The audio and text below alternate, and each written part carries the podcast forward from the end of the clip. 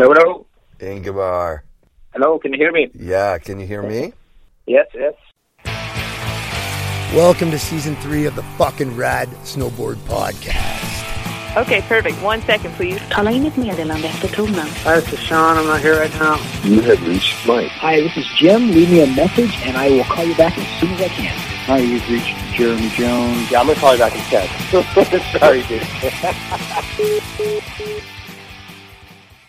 Hey, listeners, here we are at the final episode of season three of the F and Rad Snowboarding Podcast. Up here in Vancouver, it's been a POW week. We've had a couple of POW days, and it definitely doesn't feel like the end of the season. I'm really proud of what we've done this year. We've had amazing guests, and I want to thank all of them for getting involved with my little project. Also, the people who listen to the show are super rad. I get messages from incredible people every week. So much positivity. It really adds to the happiness in my life. so, thanks to everyone who reaches out, and thanks to all you listeners who are telling your friends about the F and Rad Snowboarding Podcast. We've got a solid group here. So, there is definitely going to be a season four. After the Kearns episode, I realized what I want to do, and that is record in a studio setting as often as possible. So I'm going to do a fundraiser party here in Vancouver sometime in the summer or into the fall. And we're going to give away a bunch of amazing prizes from snowboarding companies that are down with the show. The party will fund a road trip in an RV with a portable, proper studio, and I'll get to live the dream traveling and snowboarding around Canada and the US, talking to the snowboarders that make snowboarding what it is. Fucking stoked, man.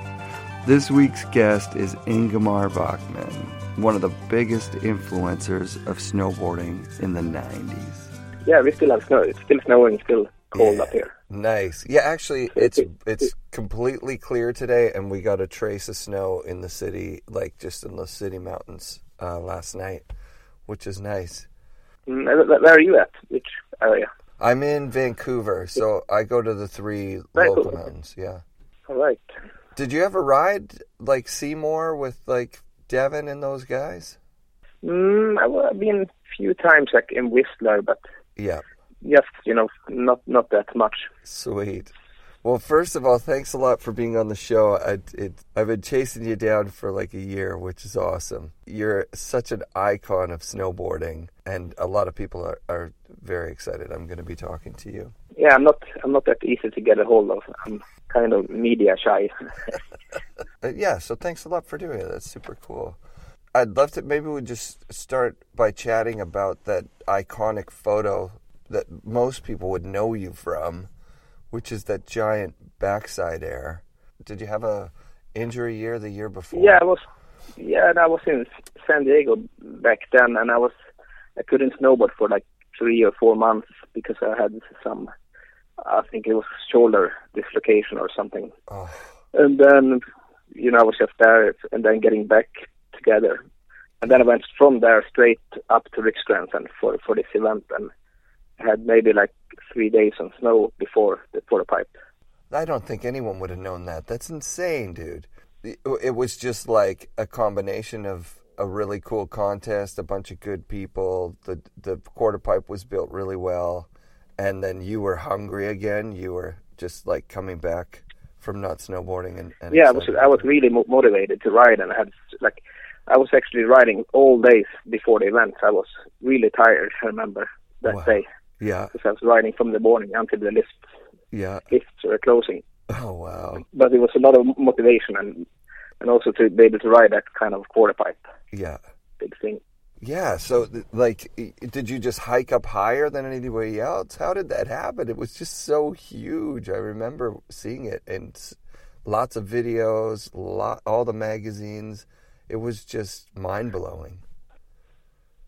Yeah, I, don't know, I remember that that day it, the quarter pipe was like after lunch, so during the before that I was hanging out with Peter Ström and we were free riding around the mountain, and then we came back to the hotel and you know having some snacks. And and if you know if you hang out with Peter Ström you always show up late to wherever you go. So so then finally me and him came over to the quarter pipe event and the we almost missed the whole practice because we we came. You know, I had like two or three maybe practice runs Wow. before the event started.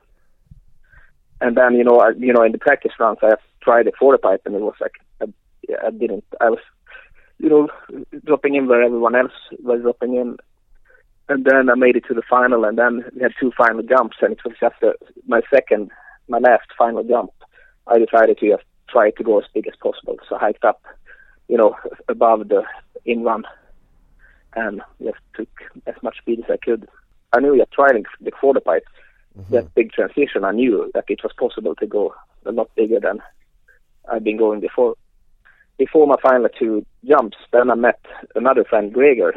I actually borrowed my bigger snowboard to him, and I found him. He was also there, so then I could change my bindings to my bigger board just for the last two two hits. You get into the finals, you find your big board, switch over your bindings mm. real quick, and the board is fast and and longer, and you just that's like a perfect storm. That's awesome, dude. Yeah, that's so. Uh, where did you start snowboarding? Were you in Sweden when you first started? But you know, I started as uh, a skateboarder, so I was skateboarding for a couple of years, and then you know, I had we had nowhere to skate during the winter, so I was like skiing because I, I grew up skiing. Mm-hmm. And then since I started skateboarding, I, you know, then I actually saw somebody snowboard on my local mountain, and then I, you know, I right away I saw like I I, I have to start snowboarding in the winter. So then I got myself a board and started riding, and it, that was like the season '89, '90 Cool. and I got to buy my friend's old Burton Cruiser 128. And I had like, uh, I didn't have any snowboard boots. I had like these old snow jog- joggings. But lu luckily that board had like three straps. I had like an ankle strap, so I could still ride that board. yeah, was it a swallowtail? Uh, no, no swallowtail, just a Yeah, it had the block chunk tail. Did you ski race in Sweden or No, and I, I was never part of any ski club or racing. It was- just growing up in the north, where it's where we have some small local mountains. Yep. It's like it, it was something everybody did during the winter before the internet and phones and games. Uh, uh, so is it a couple of years before you start competing? Like no, actually, the next season I was I got on the local skateboard shop team, Stalefish, and they had like skateboards and snowboards. And I, then I, I got myself a Lamar Trickstick 142 for my second year. nice. and then I was more got more into riding. So I was it was it was that season I, I got little bit more into snowboarding, and then I d- decided I really wanted to go to the uh, like Craig Kelly camp up in Riksgränsen, Rad. and it was the end of my second second year riding. I I, I got got for my mom and dad uh, as a as a birthday present, like the entry to go to the camp. So then I went to that camp, and then that's where everything changed changed for me. Uh, I really wanted to, you know, focus on snowboarding more. That's amazing. Before it was just something to do because I, I, I, was thinking skateboarding was a lot more fun. So I was just snowboarding just to waste my time in the winter, and then as soon as the snow melted, I started skating. amazing. How was that Lamar trick stick to ride? I remember always seeing people that rode those. It, it looked like it was sometimes difficult with the cutouts. Would maybe dig into the snow. Yeah, it was. Yeah, yeah. I could never ride that board now, but I was, you know, getting better in snowboarding. So I didn't know how Yeah. a good snowboarder would ride. So you know, I went from the Burton board to Lamar, and I, I became a better snowboarder. Yeah. So I could still be learning new tricks, but the board was actually probably really difficult. I didn't think about it. I was just riding it. Yeah, yeah. So after Craig Kelly's camp, do you get a do you get a Burton board? Yeah, actually, after that camp, I became kind of on the Burton Swedish team somehow. I got like a board for it. Actually, I got to buy a board the next season for a half price. So I bought a Micro Kelly. Perfect. I got a good board again. So then I, Yeah, yeah, that would have been a good year to progress. A Micro Kelly, you've you've gotten to meet Craig Kelly and hang out Mhm. with some of the pros. At this point, are you focusing on half pipe riding, or are you just kind of uh, everything? yeah, no, just riding because we didn't have any half pipes or jumps. If you build a jump at a ski resort, you know, they they took it down right away, and when we went to the Craig Kelly camp, they just gave us shovels, so we had to build a pipe. The first like the first two days was building a pipe, but you know, pipe was really fun. So that's that's something I whenever I could ride a pipe, that would that would be I would do that. But usually we never had a pipe. We had you know some jumps we built ourselves. Yeah. But you know, learn, you know, jumping and doing tricks was the thing. But since we didn't have that, I really I learned how to ride a snowboard a lot. Yeah. Because you know, if you start riding in a park, you never really get to learn how to use the board.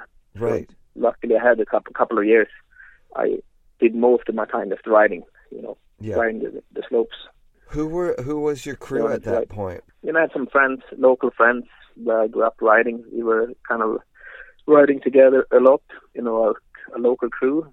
But I really wanted to, you know, go to places and ride more. So I was the only one from our crew that, you know, went to different events. So then I learned to meet, you know, new new snowboarders and I got new friends. Yeah. It would have been that Burton board that Kevin was talking about. Kevin Young was talking about. You, uh, yeah, I think that might have been like 93, nine, maybe 93 yeah. or something. Because I wa- I was in Stryn at the, I was on, then I was already on the Burton Swedish team. Right. When I was in Stryn, you have to go there to snowboard for a week. Yeah. But then I really, you know, I I didn't want to leave that place. I wanted to stay there and ride. So I was, I ended up there for like the whole summer. Brad. But but what happened is I had my boat on setup and I didn't have a car or anything. And so so the only way for me to get to the glacier is to hide my board up on the glacier and I hitch hitchhike every day. And then one day I came up there and the board was not there. It was stolen. Oh no.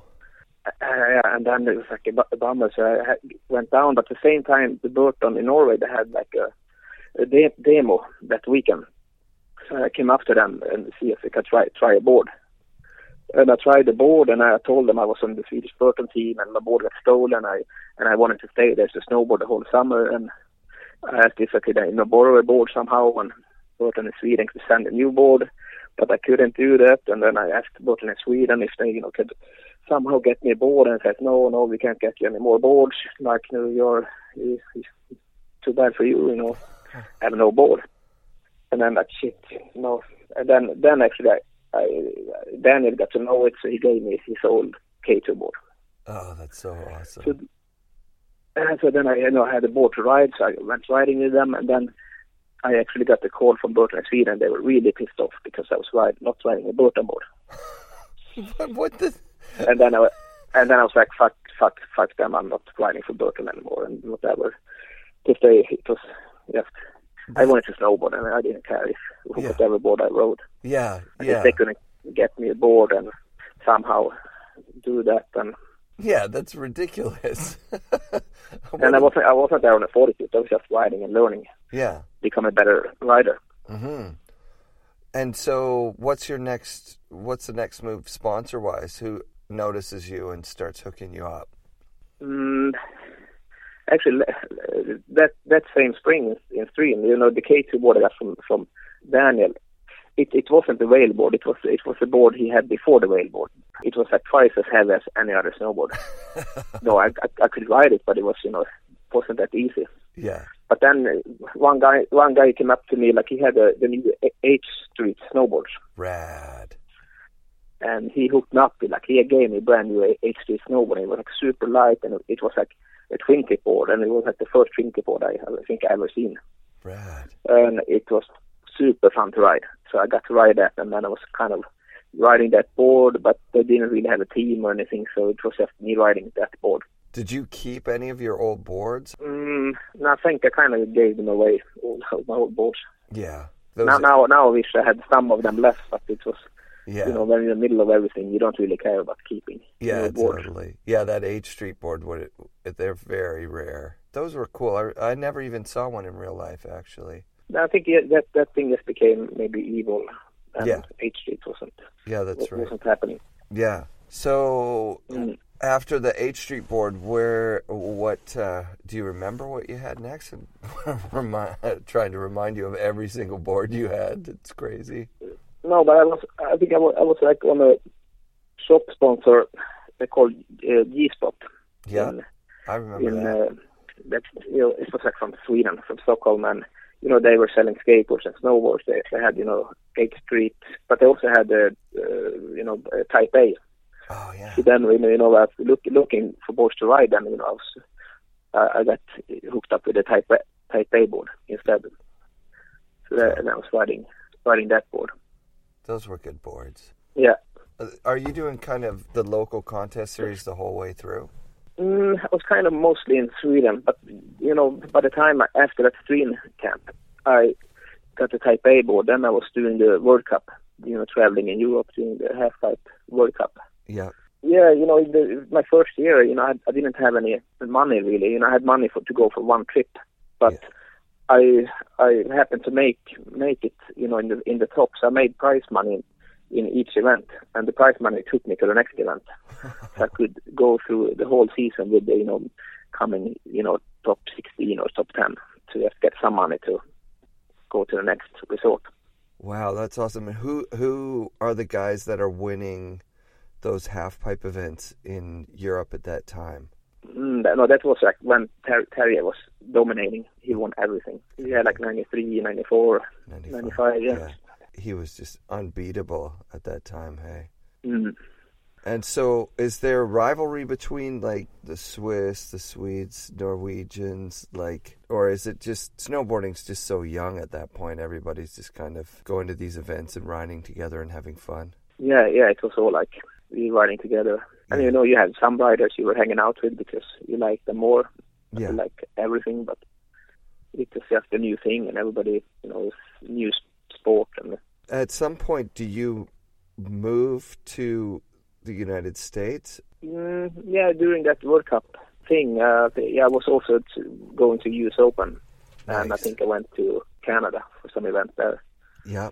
and I went to some sl- slopestyle event in Hunter Mountain, and it was you know some uh, like one trip to the states. Yeah. But but, by then I, did, I wasn't on any snowboard team. I was just riding for the V Spot shop sponsor. That that's pretty cool to travel the world on a shop sponsor. Like you say, you're you're using the mm-hmm. money from your winnings to go to the next events. Yeah, That's really cool. and also you know we, also you know we travel like seven guys together. You know, renting a van and staying at some cheap places, and you know, whenever we travel, we you know stay at some friends' places or somebody knew someone we could stay where we could stay, and it was really easy living. Yeah, like it, it was a bit of snowboarding, a lot of lifestyle, just partying. Did you guys try surfing and and do like the whole California thing or? Mm, no, the first trip it was just the East Coast. Oh, okay, yeah, right. just skating and snowboarding. You know, was brought my skateboard with me. Coming from from Europe to the East Coast, what did you think of the mountains there? Mm, yeah, we were we were kind of just going to the event, so it was you know going to a half pipe or slope style event. Yeah, And mountain, yeah, mountains they were like famous, you know, Scandinavia kind of, yeah, you know, like Stratton and those. It wasn't any you know big mountain riding. right. But anyway, we've been a lot. We, we I've been you know a few times in Alps before. You know, two seasons riding the World Cup, and you know those were at the same places where it's really good free riding and big mountains. Yeah. So were you starting to get a, a taste for big mountain riding? Uh, kind of, but but at the same time, I was riding a, a freestyle board. So Yeah. whenever I went big mountain riding, you know, I, it was fun, but I couldn't really get into it. Yeah, yeah. I I had a year or two where I just couldn't make my board work because I had the wrong board, and I didn't like powder. It's just not fun. Yeah, no, I was more, more, more. I was more with it like that. It was like I wanted to ride good parks and skateboarding and half pipes, and Mhm. the powder was me. It was you know, it was fun, but it wasn't. You know, I rather you know find a good tabletop. Yeah. and learn some new tricks. Yeah, powder day for me meant we went. We built a big jump into powder. Yeah, yeah, and that that was fun, you know, but you couldn't land. Yeah, yeah, yeah. You couldn't. It was crazy. I can't even imagine thinking that nowadays. I, I just love free riding and powder. I still love jumps and park and good groomers. Like sure, but I can't imagine hating on big mountain riding. So, what's your first major board sponsor? Mm, I think it was like you know that season where I went to US Open for the first time, and I went to the whole World Cup. Then that spring, it was a big event in Riksgränsen, like '94. It was called 55 DSL.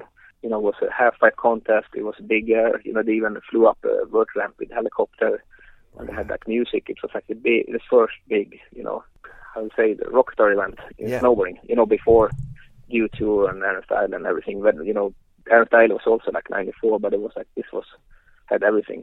And uh, that spring, yeah, then I went went there in G Spot. My my shop sponsor was organizing the event, Cool. and they had you know all the all the riders coming over. You know, every everyone from from like the Type A riders to like Peter Line, Jamie Lynn, Jeff Brushie, like Terje, all the European riders, even all like the film crew riders. They all came to Riksgränsen for the event Rad. and uh, yeah, and it, and it was like the half pipe event there. And then I ended up third place in the pipe, and also there was like bigger contest in the pipe, like highest there. I remember it was me, Jeff Brush, and Terje. We all trying to go as big as possible, doing mute stiffies on the frontside wall. It was like one place you could go big, and it was a frontside wall. Yep. And somehow I ended up winning, winning the highest there Rad. over like you know those like my my kind of my like my idols. And after that, then I got, got put on the Type A team because I was riding the Type A board. Yeah. And I think I think it was like Nate Calder and Rogers. They were there, you know, at the event as well. And I got to meet them, and they liked me, so they they gave the green light to get me on the team. Amazing. So you get a big box of boards from those guys coming over from from America. Mm, yeah, no, it's more like I, I anyway get the boards from, my- from my shop sponsor, and they're selling the boards. It was more Yeah. I got on the team, and then, you know, I wasn't maybe a pro rider yet, but I was on the team and you know becoming maybe, you know, pro rider. Yeah. That was a cool team. And I, yeah, and I think maybe, I think that summer I went to Mount Hood. You know, it, it, so much happened in short time. But I think Yeah. that summer actually I went to Mount Hood. I went riding. I had the Type A board, and I, I went actually to San Diego to hang out with, you know, Type A guys, and I was, you know, staying in La Jolla with some of the ride ride guys and Type A riders. Rad. You know, they had a house there like Dale Reber and you know Nate Cole and remember Rowan and Jake Blattner and Russell and you know Brushy was there like not far away and I was hanging out there for a couple of weeks and then that's when I actually got you know as a pro rider and they they started started paying me. Nice. That lasts a year or two, Type A, Mm. or is that Yeah, then it was like I remember that that that summer. Then the new season started. So then I was, as usually, doing the World Cup. You know, fighting the half pipes in Europe. Let's see, yeah, and that season '94, '95, I ended up doing the first World Cup in Lux, and I won won that half pipe event. nice? And and the weekend after the, that half pipe event was the Air and Style in Innsbruck. And I, I wasn't invited because I was like I wasn't you know I wasn't a Burton rider and also I didn't they didn't know me really.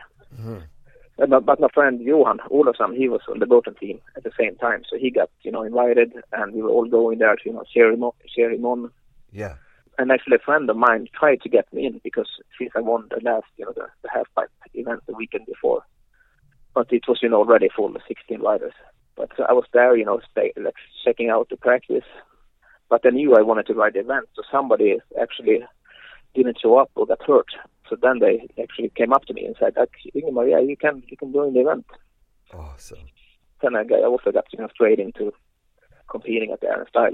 Those v- events, I remember the Air and Style being a really, really big deal. Yeah, I remember also it was also fun because me and Johan and Terje, it was us three made it to the super final. Nice. Yeah, and somehow I ended up winning, but I so it was a really big break for me, you know, winning the the half pipe World Cup event the weekend before, and then the Air and Style. But then the Air and Style win wasn't that nice because you know Terje I, I shouldn't have won because Terje had the, had, had a way better trick. But I don't know somehow I, judges gave me a higher score, and it was like in Innsbruck at the Burton hometown, Right. and Terje as the Burton rider, he actually did a lot better trick, and he ended up second. And was was he upset? I don't, I don't know. He was probably stoked for me, you know, 'cause he Yeah. he was a stupid good rider, and you know, he stomped the perfect at cab cab seven, Oh wow! and I I- I couldn't even I couldn't even drop and switch to that jump. right. So it was fun to fun to win, but I, I didn't want to you know talk about that win after because it was like, sure, I won, but I feel like I shouldn't have won.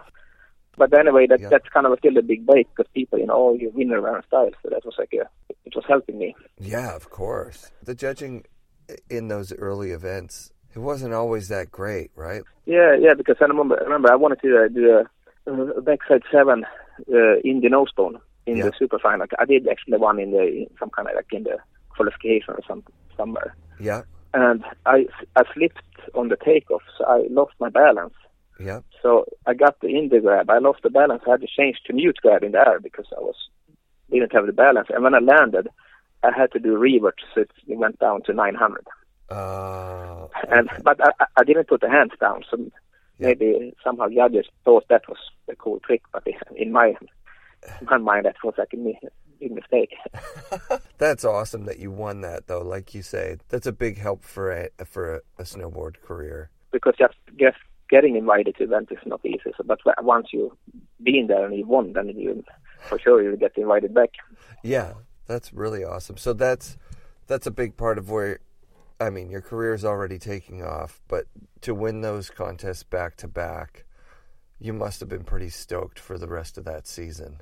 Yeah, and I was still doing the World Cup, but, but I so I went over to the States for some event.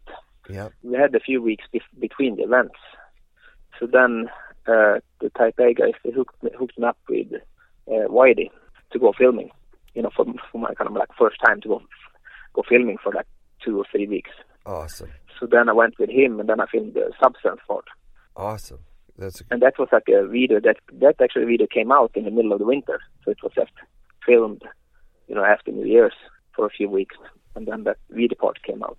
when do you start filming with Mack Dawg? Actually, the same year I was like doing that part with Whitey, and then I went doing the I kept on doing the World Cup, you know, went to Japan and to like Europe and to Canada and to all these events.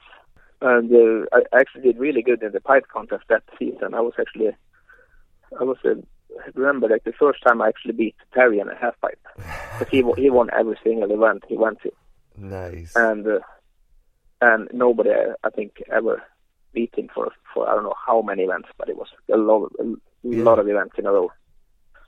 But in one event, I managed to beat him. He, like, uh, I didn't, he didn't do a perfect run, but at least he, he stomped his run and I stomped mine. But I was like, kind of at the peak of my pipe riding. Rad. Oh, that must have felt pretty good, man. Mm.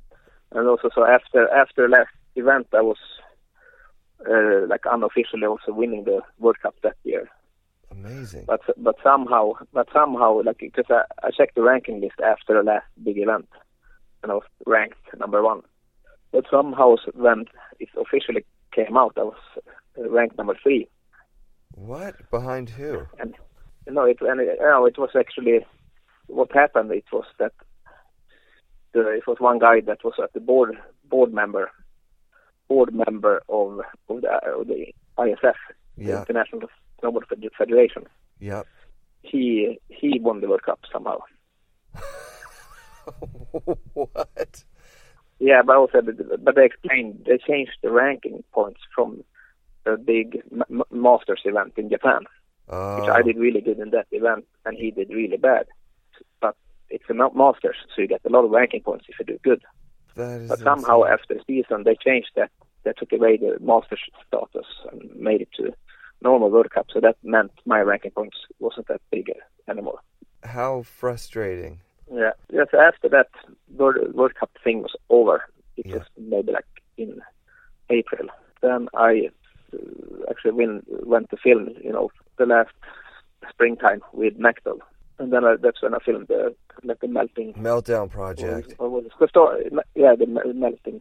Was it Meltdown What? Project and then Simple Pleasures? I think so. Yeah, I think it was a Yeah, the, Meltdown. yeah, the, yeah, the meltdown project. The Meltdown Project, you got Holiday in Cambodia as the opening song, and you've got there was this yeah, cliff. the, ca- or- dead, the dead, dead Kennedys Yeah, Dead Kennedys in that step down thing that you're hitting.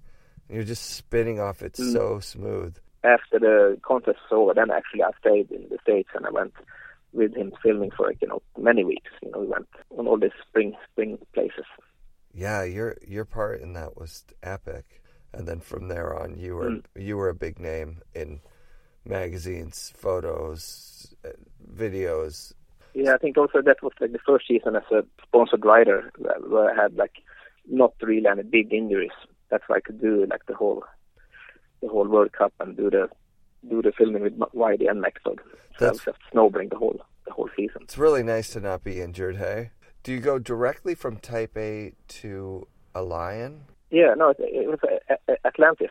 Oh, it was Atlantis Atlantis. first. Yeah, yeah, yeah. You know, every I think everything happened the season 94, 95.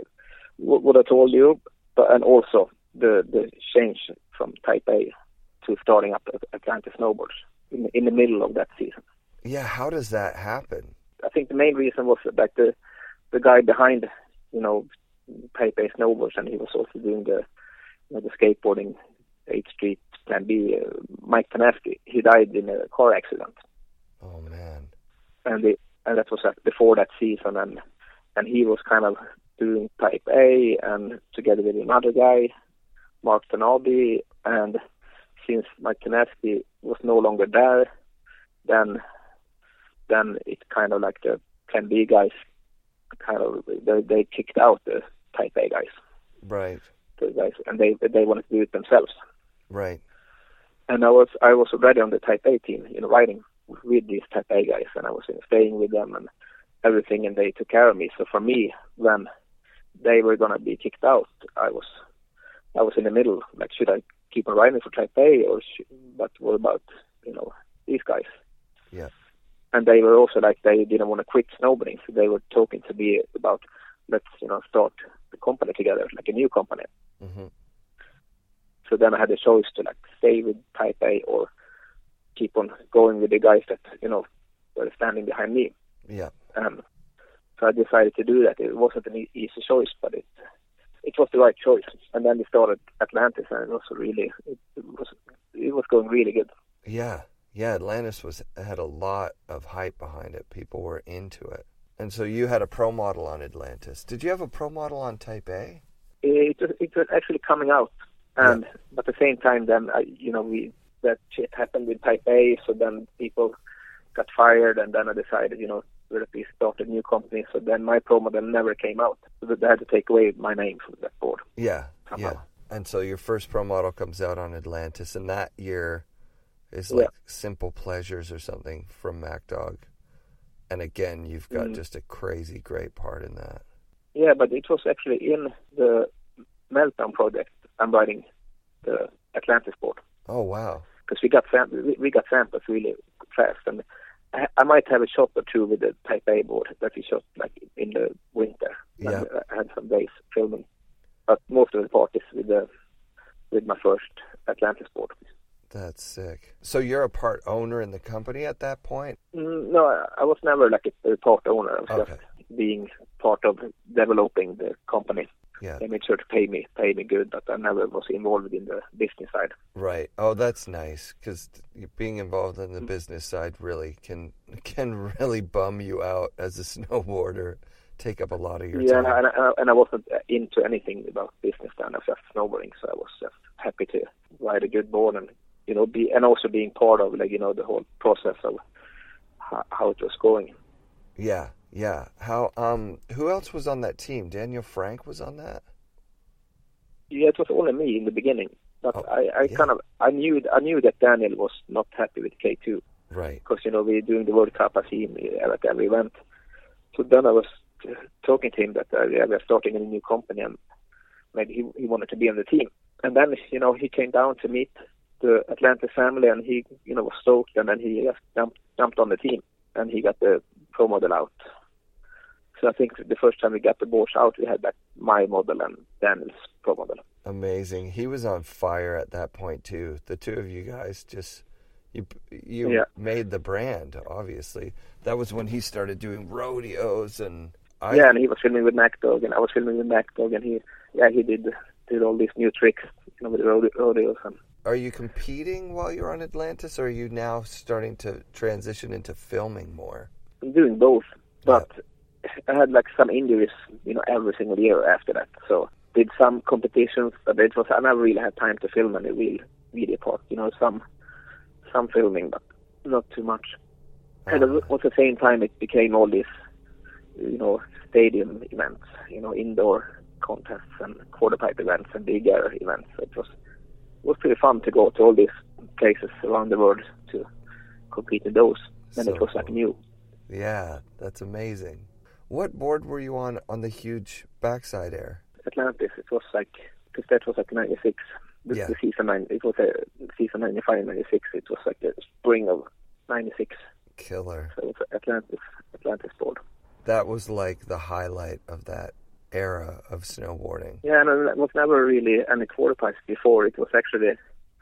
I remember before that event, I saw TransWorld Snowboarding. I saw they had like a quarter pipe session with like Terje and Jamie Lynn and Peter Liner, some guys, and they they were riding a quarter pipe in Tao, and it was like a big quarter pipe, and I was remember seeing that, and they were like going like four or five meters over the lip, and it was like crazy. I remember because we were running half pipes. Yeah. We were doing like the big airs, like three meters. So, but I, but I never got to ride a quarter pipe like, like that. So I was just looking at the photos, and then it came to experience, and I actually got to ride a big quarter pipe myself. Because before that, we had some quarter pipes sometimes, but it was like, you know, quarter pipes were the same size as a half pipe, or Yeah. smaller, Yeah. like wind lips. Yeah. I, yeah, I remember feeling that. Like, oh, if we build bigger stuff, the airs can get way bigger. Uh, That had happened in BMX with Matt Hoffman, and it was happening. Yeah, yeah, quarter pipe. Yeah. Yeah, and it hadn't happened yet with skateboarding. That would be Danny Way. No, no, skateboarding. You know, it came after. Yeah, yeah, the skateboarding, they you know started to like think about building bigger quarter pipes or ramps or it was definitely Danny Way, right? So, oh yeah, he was on Type A, wasn't he? He had a snowboard on Type A. yeah, he was on Type A. yeah, yeah, I met him a few times. I was when I was in San Diego. I was hanging out a lot in the Plan B warehouse, skating the mini ramp, and he was there sometimes skating the work ramp. And Rad. yeah, but also he was so good at skateboarding. So whatever trick he wanted to do, he could do it on the skateboard. Yeah, So he didn't have to go with the with the bindings and the soft landings. He could actually, you know, Yeah. skateboarding things and get, and, you know, and maybe you know get the same feeling of you know doing the airs and stuff. So yeah, for him, it, it, it's not the same as maybe other people that finally, maybe if they're a skater, they go to snowboarding and they actually get can get the feeling of doing tricks they can't do on a skateboard. that really is a big part of snowboarding. So many people that I've talked to were just so excited when you get on a snowboard and you can do all the tricks that you wished you could do on your skateboard, and you can do them like the first day. If you're used to skateboarding where you try a trick over and over and over and over and you and then you fall and you get hurt, snowboarding was just like mm. a dream. So getting back to Atlantis, I think Kevin Young eventually gets on there with you guys, right? Yeah, but at the same time, kind of Atlantis is dying because and and he Atlantis kept on going, but all us we all left Atlantis because the company became somehow bankrupt because it was like a lot of things happened. First, it was Daniel. He decided to sign for Salomon because he was going to go to the Olympics, and Salomon it was uh, like a you know ski company, so they wanted to have a wanted to have him on the team, so they offered him a lot more money Yeah. so he left, but we, we still had a good team. But then we had the factory problem because we have we had a factory Surf Politics in Yeah. Canada Yeah. who built all all our boards all the time. They they were going to go bankrupt, Oh, yeah. and we we were doing really good. So we decided we wanted to buy the whole factory, right. and we thought we were going to be able to. We went went to court and everything to like get get to be able to buy the fact, factory. But somehow we lost that case, and it was a big case. So we then we didn't have any factory to Oh, build the no. boards. So then a new factory started up in in San Diego. It was like an old friend of of of, of Mark that I was doing Atlantis with. Yeah. So he started, started up a new factory, and he he was going to save us to build all our boards. But he was starting up, so we had to prepay everything. Oh god. So we, we paid for every single Atlantis board to help the factory. And then it was time to get the boards, but the, the boards never came. Oh. and he left, and the factory went bankrupt. Oh, So the season started. Season started, and we couldn't send any boards to anyone. We didn't have any single board. oh man. So it was really, it would be really tough for us to kind of restart the company. So then we decided to, uh, actually they decided to, like, it's no longer any use to to keep on going. So I think somebody else, you know, got the name Atlantis and they kept on running it for a while, but we all left. And then I decided to start Alliance Snowboards at the same time. Yeah, because Atlantis did when it got bought. The guy who bought it, he he was a notorious just brand destroyer. He would sell. Yeah. He would get them built really cheaply, and just take boards that used to have a good name and just like run them into the ground. So you made the right call, and the Alliance boards came out. And everybody was so excited. They were like the really hype board for that year. So how does that happen? Oh, it was like me not having a. Oh, actually, I was riding Atlantis board, but I wasn't like. uh, I wasn't gonna go with the new new Atlantis guys. Yep. But then I had the, actually the same guy that was back, back backing us with Atlantis. It was like a Japanese guy called Mike Miyazawa. He he has been behind a lot of companies. So he was back backing Atlantis. Uh, he was backing Atlantis snowboards. You know, with the you know could pay the prepay the money so we could start that company. And he knew that when I was no longer there, and he really wanted to you know do business with me and have you know sell my board. So he then he decided to start a company together, Cool. and he was you know paying paying for it. Yep.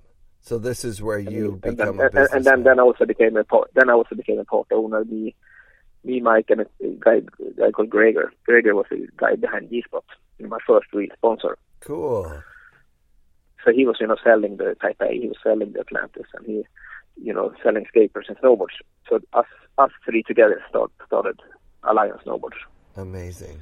it, it, it's a lot thanks to Mike, and he's been even been you know behind you know GNU snowboards and Lib Tech, and you know when they started, he's been in the business for so long time, like supporting supporting brands. Not Mike Olson, a different Mike. No, no, Mike, Mike Misawa, but he was Oh, he Mike he's been supporting he was supporting them when they started. Oh, that's amazing. What a good. That, so he's been you know he he has cool. this, he has the good skateboarding snowboarding business in Japan, and he really supports snowboarding and skateboarding That's dope. all all the way through to to the companies that that are starting up. Yeah, that's awesome. That's really awesome. So that's that, that's why we could start right away with the Alliance Snowboards. Who picked the team? Did you? You would have picked the team, obviously. Yeah, I wanted to have have a good team, but also people I knew. Yeah. So it was, you you know, in the beginning it was only like few guys, but you know, you know, it went really quick, and we had like eight guys on the team. Kale Stevens had a board with you guys, right? Yeah, it was yeah, it was like me, Kale, and uh, John John Summers. Yeah. We Yeah. had pro model, and then it was like Ja- Jacob Peterström, like Todd Slosher, uh, Sebu Kuhlberg. But no, we were like seven, eight, nine people on the team. That's a killer team too. Babs, you know, Jean Baptiste, Babs, he was from the beginning. Oh yeah, it was actually me and Amy and Babs because right away from when we started, he was also on on the team. Yeah, and Babs was on So- uh, another surf politics built board. Those Right. uh, uh, the A boards, right? Because they were built out of yeah, I surf think it was politics. as well. It was like Nidecker. Okay, yeah, Nidecker. Yeah, no, he was like, he was one of my favorite riders. So like once we started Alliance and you know we got Babs on the team, then it was like yeah, with me and him, then it was a really good start. I Right. thought. So then Yeah, then it went really good from there. yeah, yeah. It kicked ass. You were a really influential rider to a lot of people. Once you started Alliance, did you start taking more of a team manager kind of role? Really, I wasn't really into being a team manager, so it was like it was like me, Gregor, and Mike. And Gregor, he was the guy that had had to get get shit done. You know, he had to make sure to get the graphics and the team to the right places, and so like he was he was like doing that part. Awesome. But at the but but at the same at the same uh, year we started Alliance Snowboard. We started a we uh, we clothing. And later we it's called the WeSC. Yeah. So yeah. it was like a clothing brand, and it went really good. So just after a couple of years, like four, five, six years, that was like going off. So then Gregor went, you know, full time working with a with a clothing company because it it became really big. Yeah, yeah, I forgot about We. That was huge. Uh, they're still going now. Yeah, it's still going, but but now, you know, everybody left. So now in the last couple of years, it's not it's not what it what it used to be. It's not what it it was was. like the first ten years, maybe fifteen years. It was like good. But It was so so it had the peak. Yeah, yeah. It had the peak like ten years after it started. It had a really beautiful aesthetic, and it really felt like a nice high-end fashion clothing company. So uh, eventually, and I can't even imagine how this would happen. So now you're a businessman because you're helping run these businesses. How do you come to own a ski resort?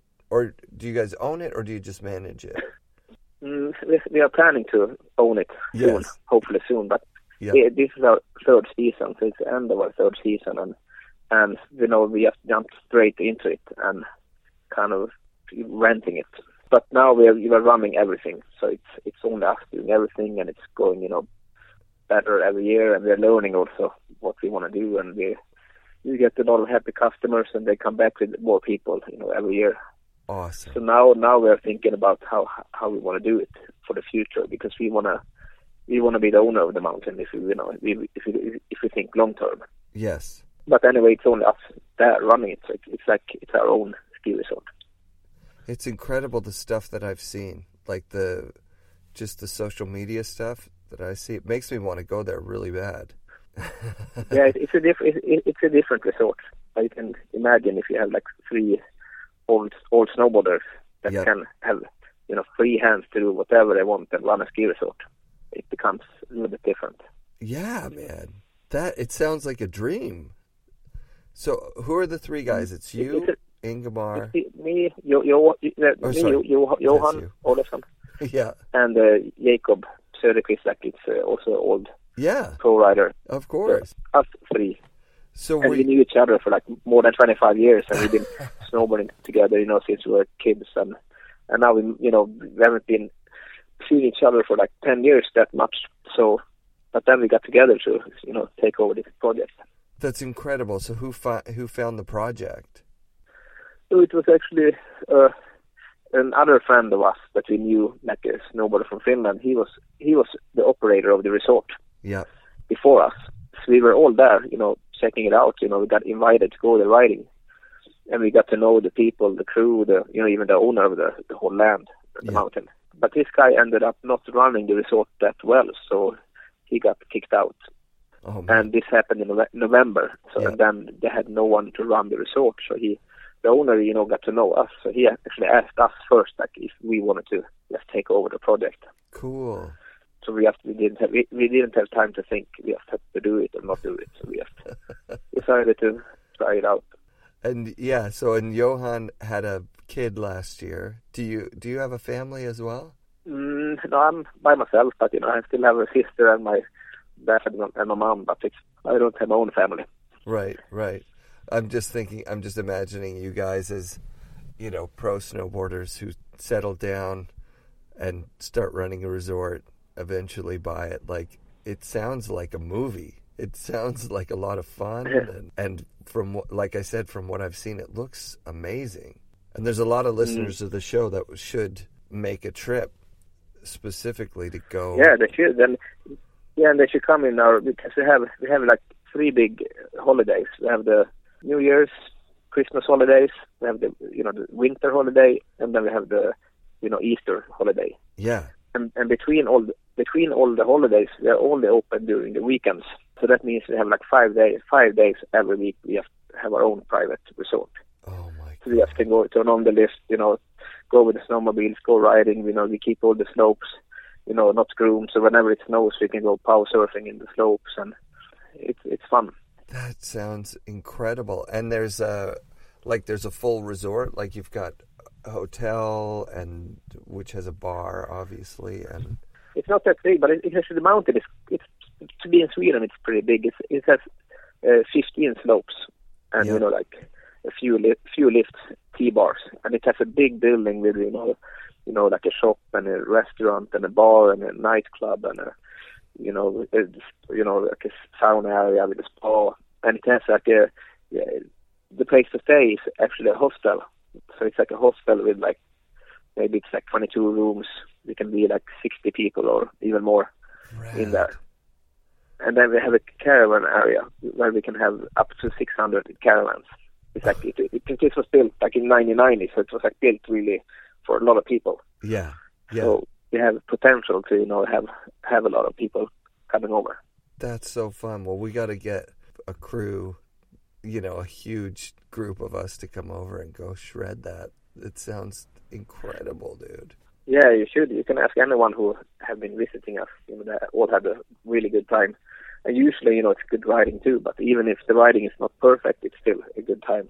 Yeah, Johan was saying that he does mostly pow surfing now.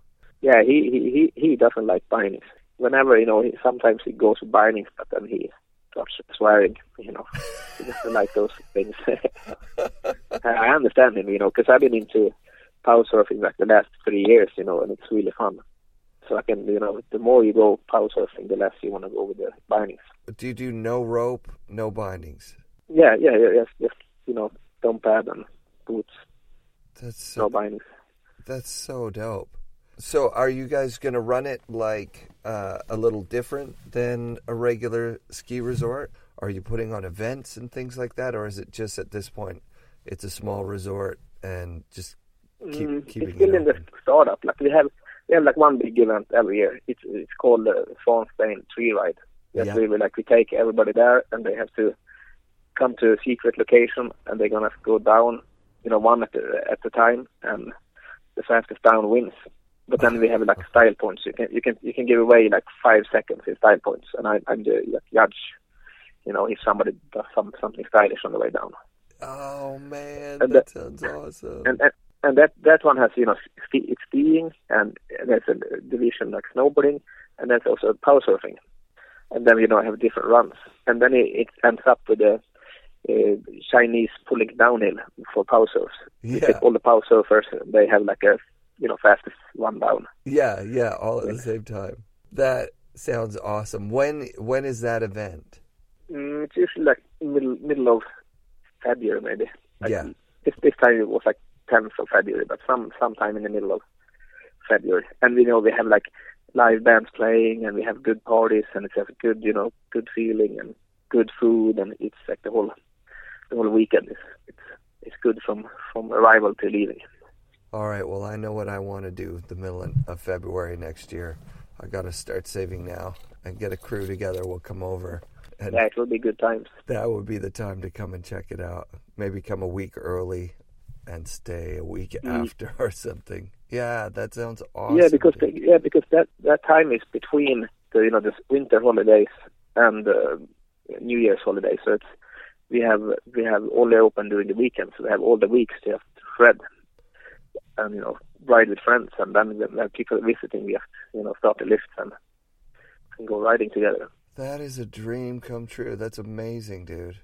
I'm so stoked that you three guys are doing that. That's, you know, one of the places where where the soul of snowboarding is still like very very much alive. Have, did you watch some of mm. the Olympics? Yeah, yeah. I, actually, I like to watch like all the snowboarding events. Ever since I kind of stopped competing, I still watch all the big events, like in wherever it is, like in States or America or Japan or the Olympics or US Open or Style.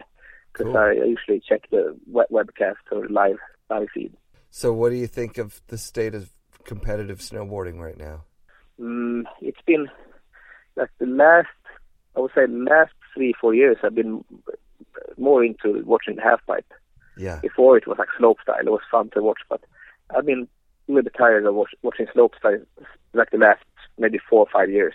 You know, ever ever since like you know Haller and Torstein Horgmo and and all those guys were competing. It's been kind of going, you know, in one direction.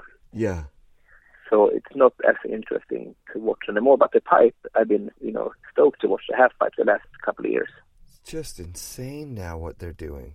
It's nuts. Yeah, but it's Yeah, and the slope tell it's like if they build a different course, it's fun to watch, but you never see a different course. You know, some, maybe a feature that's different, but nobody's hitting it.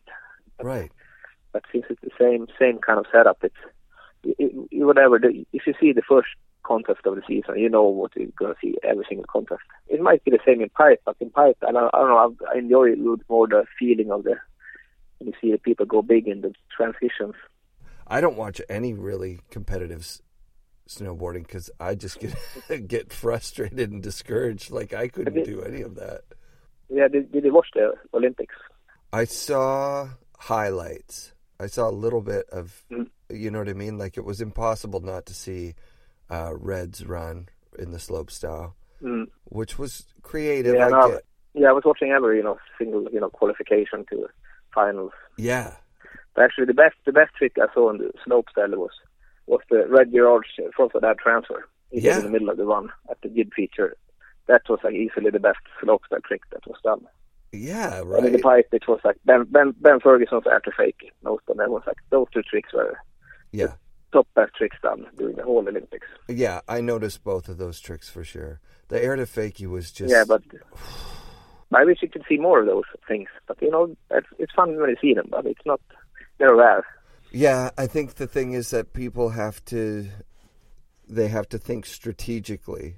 Like when I go when I think back to like half pipe competitions, like when when uh, Jimmy Scott could win, right? If if you ever watch an old Jimmy Scott run, like it was it was really technical but very low. He had figured out the point Yeah, I was- system, right? And he would work the yeah, I was I was system. competing with Jimmy Scott, and he, he always did like three more tricks. When the pipe was over, he did three extra tricks. You have to, you know, three hand plants or something. Totally. So like you're going I remember See? seeing that and being like, "Boo, that sucks." I'd rather see Palmer do like three big airs than Jimmy Scott doing Mm. Yeah, I remember was like like in like in the states when I started competing, you were not allowed to be upside down in a pipe. right. So uh, I remember Jimmy, Jimmy Scott learned to do uh, a McTwist with the hand Yeah. You know? Yeah. But just with the hand in, then it was it was legal if you put the hand in. Like it was just a hand touch. Would he put the hand touch in at the end or in the middle? I'm trying to Uh, think. In, in the beginning. Yeah. In, in the beginning. Yeah. Like McTwist, but he was kind of such a low McTwist that the hand was close to the lip. But when it, it was touching the lip, it was it was not a McTwist. It was a, a legal trick. Yeah. That's just nutty, right? And and I hate to shit on Jimmy Scott. He's actually a really nice guy and he technically was a good pipe rider, but it, it just seeing so what I'm saying is that's kind of what's coming out too in snowboard half pipe competition still now. Like you don't see those beautiful creative tricks because they have to spin. They have to. If you want to win, you want to beat Shaun White, you're going to have to be f- spinning and flipping every single hit of the pipe of the pipe. Yeah, but then sometimes you have like sometimes judges they understand, so they can like put like a guy like Danny Davis in first place. You know that happens sometimes, and he does you know switch back to the run or maybe back to three, Right. and it's it's good to see because, but it's too bad not more people are seeing that he can win with those tricks because he should win, right. and then it should be more that should push the pipe riding to more people doing it. You see few people doing like a backside three sometimes in a run and they can get good scores, but it's it's like one trick and it's one out of many riders that do it. Yeah. Snowboarding's just gotten to where there's so much money in it, you have to put it on the line. I don't know. The soul of snowboarding was probably biggest during your era. Like style pushed the progression every year. Yeah, and also like also all the sponsors back then when it was like between let's say ninety five and ninety nine, it was like big events and they were all putting up like fifty grand at first place every single event. You know, it's a big uh, it's a quarter pipe, it's a you know, some like event in the city. Yeah. And it was all about the show. So Yeah. it, it was like the riders came there and did whatever they wanted to do, and it became more a show than to be like a contest. Yeah. And the sponsors were happy. They just wanted to have snowboarders doing a show and doing like tricks, and the crowd were stoked. Yeah, totally. But then that kind of died out when it became, you know, after Olympics, it became too much as, as a sport. Yeah. And then the big sponsors didn't want, they, they were not sticking around. It was a car sponsor standing in line, sponsoring every single event, you know, with big prize money. Yeah. And I think they liked snowboarding because it was like it was. And then when it became too serious as a sport, you know, there's there were no more money anymore. Yeah, it's true. So it's kind of like the mistake snowboarding made that wanted to become more, you know, as an Olympic sport. Then they lost uh, sponsors. Yeah, FIS taking over for the ISF was a big, you know, Mhm. that, that was pretty much the end of, of a lot of that. More of the soul of snowboarding being in those events. Yeah, and it was com- compared to other sports and not being its own Yeah, sport. yeah, exactly.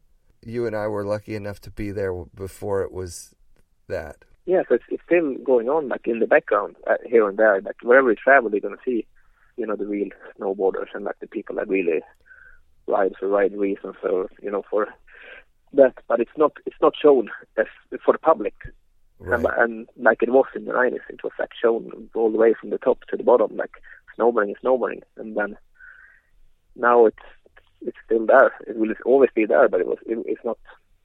It's not. It's, it's more like it's in the background. I can't tell you how rad it is to talk to you and, and how thankful I am that you did it. No, thank you, and good luck with everything you're doing. Oh, thanks, man. All right, guys. F and Rad shoutouts this week to Ingemar Backman. Thanks for doing the show, Ingemar. After we recorded, he sent me a Facebook message. I'm just going to read it out here.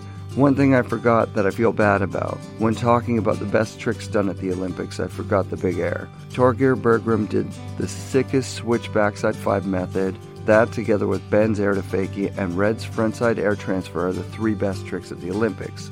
Can you mention that? Thanks. What a dude. I want to take time to thank Murray Fraser, who owns the Boardroom Snowboard Shop. Go to boardroomshop.com and save 5% off sale items with the offer code FNRAD5 at checkout or use FNRAD10 to save 10% off anything that's not on sale. So thanks to everyone at the Boardroom Snowboard Shop for supporting the third season of the FNRAD Snowboarding Podcast. What more can I say about Rob Dow and Pepe Hansen at Wired Snowboards? Rob has been a trusted and invaluable advisor about all things F and rad, and he's been busy building some of the most incredibly fun riding boards you can buy. I love my Wired snowboards. So you guys should go to wiredsnowboards.com, use the offer code F and rad because that saves you 10% off on an amazing snowboard. Just do it. I got a box of stuff yesterday from Shane at Tribute Board Shop in Nelson. He also sent me some music that I'm going to be using for season four, and uh, we're going to be working together for sure. So go to the tributeboardshop.ca. Thanks to Brian Shaw at Dakine for hooking me up with some sweet Dakine outerwear. Also, thanks Mike Costigan for an amazing Dakine backpack that I've used like a thousand times already this year. Thanks to my Roche Daily for the six spy goggles, and congratulations on your continued success at Spy Optics, dude. Thanks to Steve Hare at Burton Canada. Thanks to Mike Strato at Vans. You know what? Do yourself a favor. Get Vans high standard boots. Buy them at the Boardroom Snowboard Shop. If you're like me and you like to ride a little bit of everything, those boots rock. Go to intuitionliners.com and buy some custom heat moldable boot liners. They're worth every penny. And Crystal is a gem, the girl who runs Intuition. Thanks to Craig Hussey at Saxx Underwear. And special thanks to Evan Cam and his band Lazy Ghost at his music label Heat Rock Studios for the song Under the Credits. I've, I've been using that for three years, and thanks, dude. I'm thanking my wife and my two beautiful children. I love you so much, you guys. And a big fuck yeah to Sean Stewart Kearns, who opened my eyes to how I want to do my podcast and how I want to live my life. Make sure to come back next December for another season of the F and Rad Snowboarding Podcast, brought to you by Eric Charlson and his fictional production company, Bike Room Productions.